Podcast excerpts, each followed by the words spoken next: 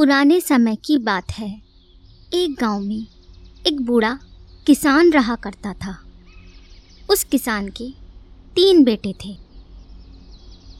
कुछ समय बाद उस किसान का स्वर्गवास हो गया। किसान के जाने के बाद उसके तीनों बेटों ने धन संपत्ति का बंटवारा करने का निश्चय किया। तब सबसे बड़े भाई ने कहा, यह घर मेरे हिस्से में आएगा। यह सुनकर मझले भाई ने कहा तो खेत मेरे हिस्से में आएँगे। इस पर सबसे छोटे भाई गज्जू ने कहा तो भैया, मेरे हिस्से में क्या आएगा? तब दोनों बड़े भाई सारे घर की तलाशी लेने लगे। उन्हें छत पर एक बड़ा रस्सा दिखाई पड़ा। बड़े भाइयों ने गज्जू को सलाह दी, गज्जू, तुम इस रस्से को ले जाकर इसकी मदद से व्यापार करो और नाम कमाओ। गज्जू बड़ा ही उत्साही और बुद्धिमान था। उसने कहा अच्छा भैया, यह बड़ी अच्छी बात है। मैं इस रस्से से व्यापार ही करूँगा। यह कहकर रस्सा कंधे पर डालकर गज्जू शहर की ओर चला गया। जब गज्जू गाँव पार करके जंगल से जाने लगा, तब उसे जंगली जानवर दिखाई दिए। उसने रस्से से एक जाल बुनकर, एक गिलहरी और एक खरगोश को पकड़ लिया और लकड़ी का एक पिंजड़ा बनाकर उसमें गिलहरी और खरगोश को रख दिया। गज्जू, जब आगे बढ़ा तो सामने एक बड़ा गहरा तालाब पड़ा। वहाँ जाने पर गज्जू को झाड़ियों में एक भालू सोता हुआ दिखाई दिया। तभी गज्जू के दिमाग में यह विचार आया कि उस रस्सी से और भी छोटे बड़े जाल बुनकर वह कई जानवरों को फंसा सकता है और व्यापार कर सकता है। यह सोचकर गज्जू तालाब के पास एक पेड़ के नीचे जा पहुँचा और अपना जाल बुनने लगा। उस तालाब में एक जल राक्षस रहा करता था। उसने पानी में से सर उठाकर किनारे पर बैठे हुए एक युवक को देखा, लेकिन जल राक्षस की समझ में न आया कि वह युवक जाल से क्या कर रहा है। जल राक्षस जल्दी से पानी की गहराई में चला गया और अपने बेटे को बुलाकर आदेश दिया, बेटा छोटे, तालाब के किनारे बैठकर कोई युवक कुछ कर रहा है। ज़रा यह पता लगाकर लौटो कि असल में वह क्या कर रहा है? और वह क्या चाहता है? छोटा जल राक्षस तालाब से बाहर आया। उसने गज्जू के सामने जाकर पूछा, ए लड़के, तुम्हारा क्या नाम है? और तुम यहाँ बैठे क्या करते हो? गज्जू ने सर उठाकर देखा और बुद्धिमान गज्जू ने तुरंत समझ लिया कि उसके सामने एक जल राक्षस खड़ा है।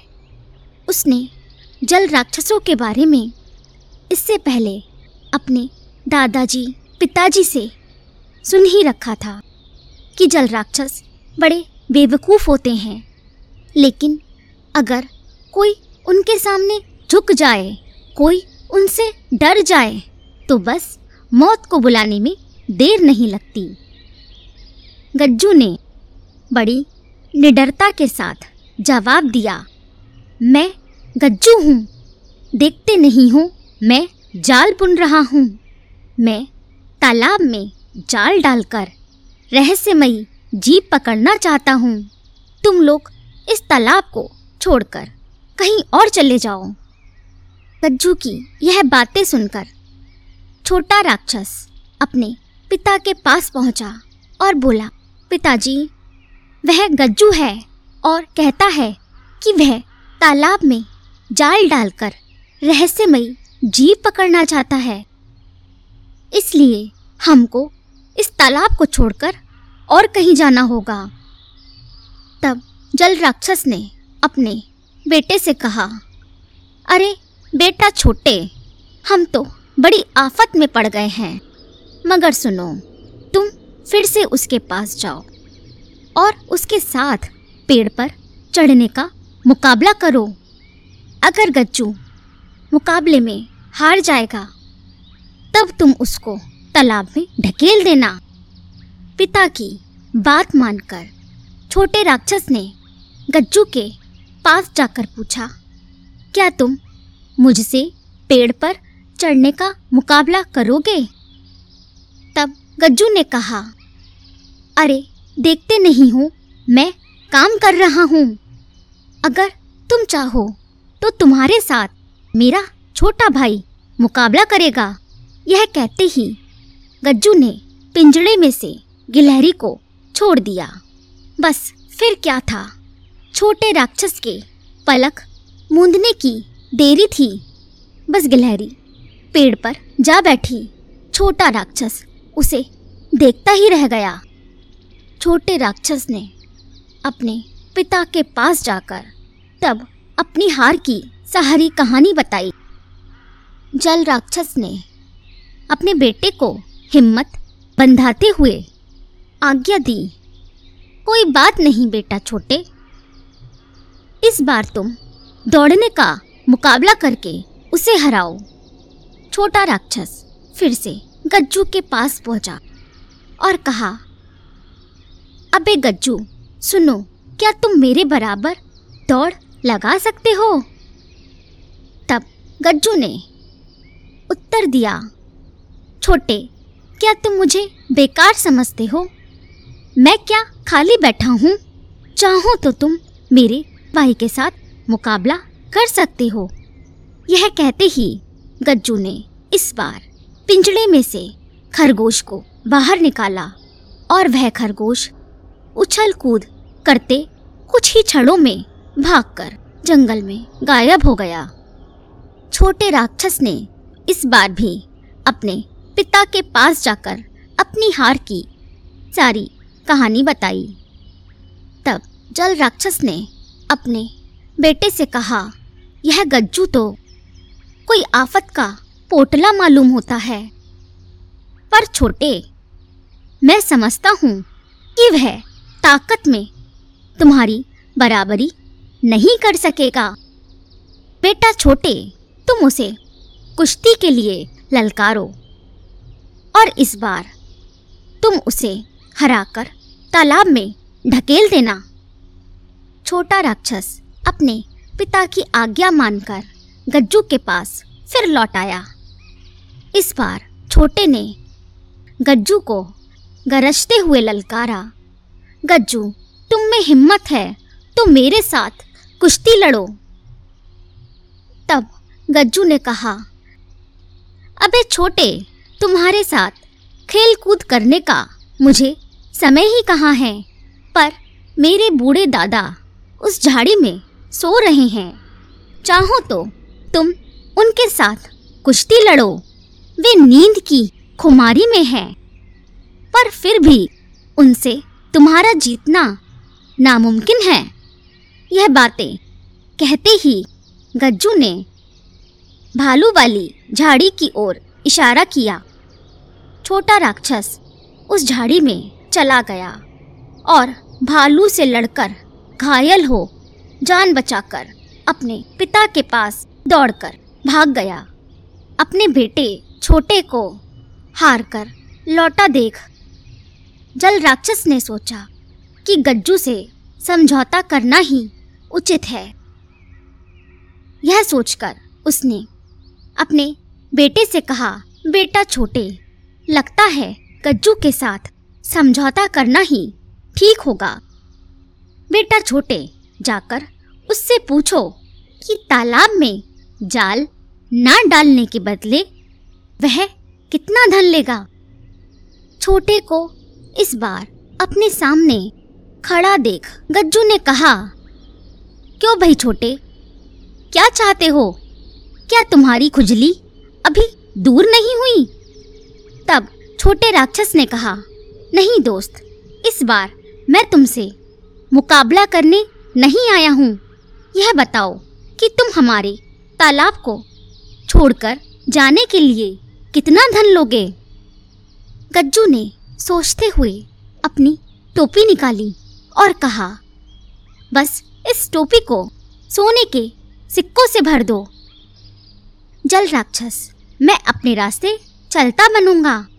जल राक्षस, गज्जू की शर्त सुनकर बहुत ही खुश हुआ और बोला, मैंने सोचा था कि वह बहुत सारा धन मांगेगा।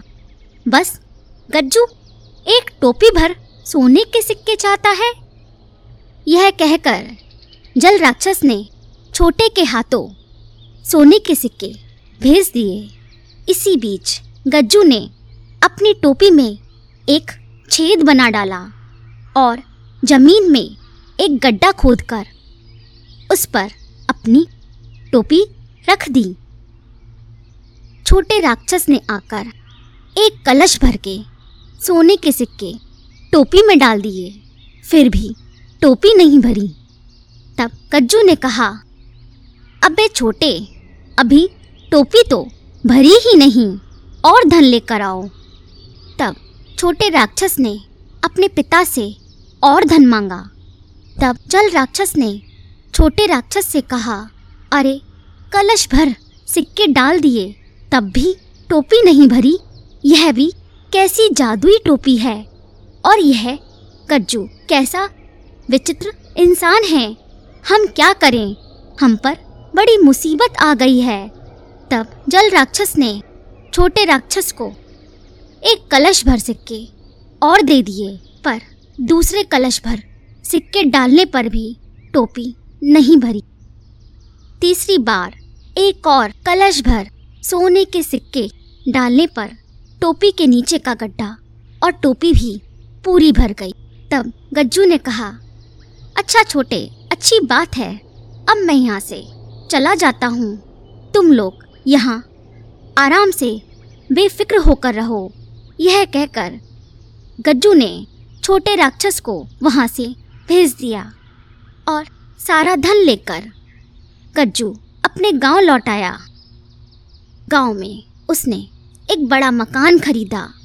सैकड़ों खेत खलियान खरीदे, नौकर रखे और देखते ही देखते गज्जू एक बड़ा जमींदार बन गया और बड़े ही ठाट बाट के साथ ज़िंदगी बिताने लगा।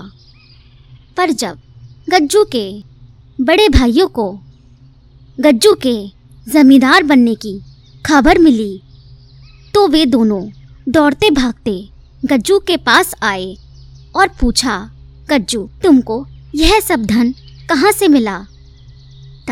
गज्जू ने कहा, बड़े भाई, तुम दोनों ने मेरे हिस्से में जो रस्सा दिया था, उससे मैंने जाल बनाए और उन्हीं जालों से जानवर पकड़कर मैंने धन कमाया है। तब दोनों भाइयों ने कहा, देखो गज्जू क्योंकि अब तुम धनवान बन गए हो, अब हमें यह रस्सा उधार में दे दो।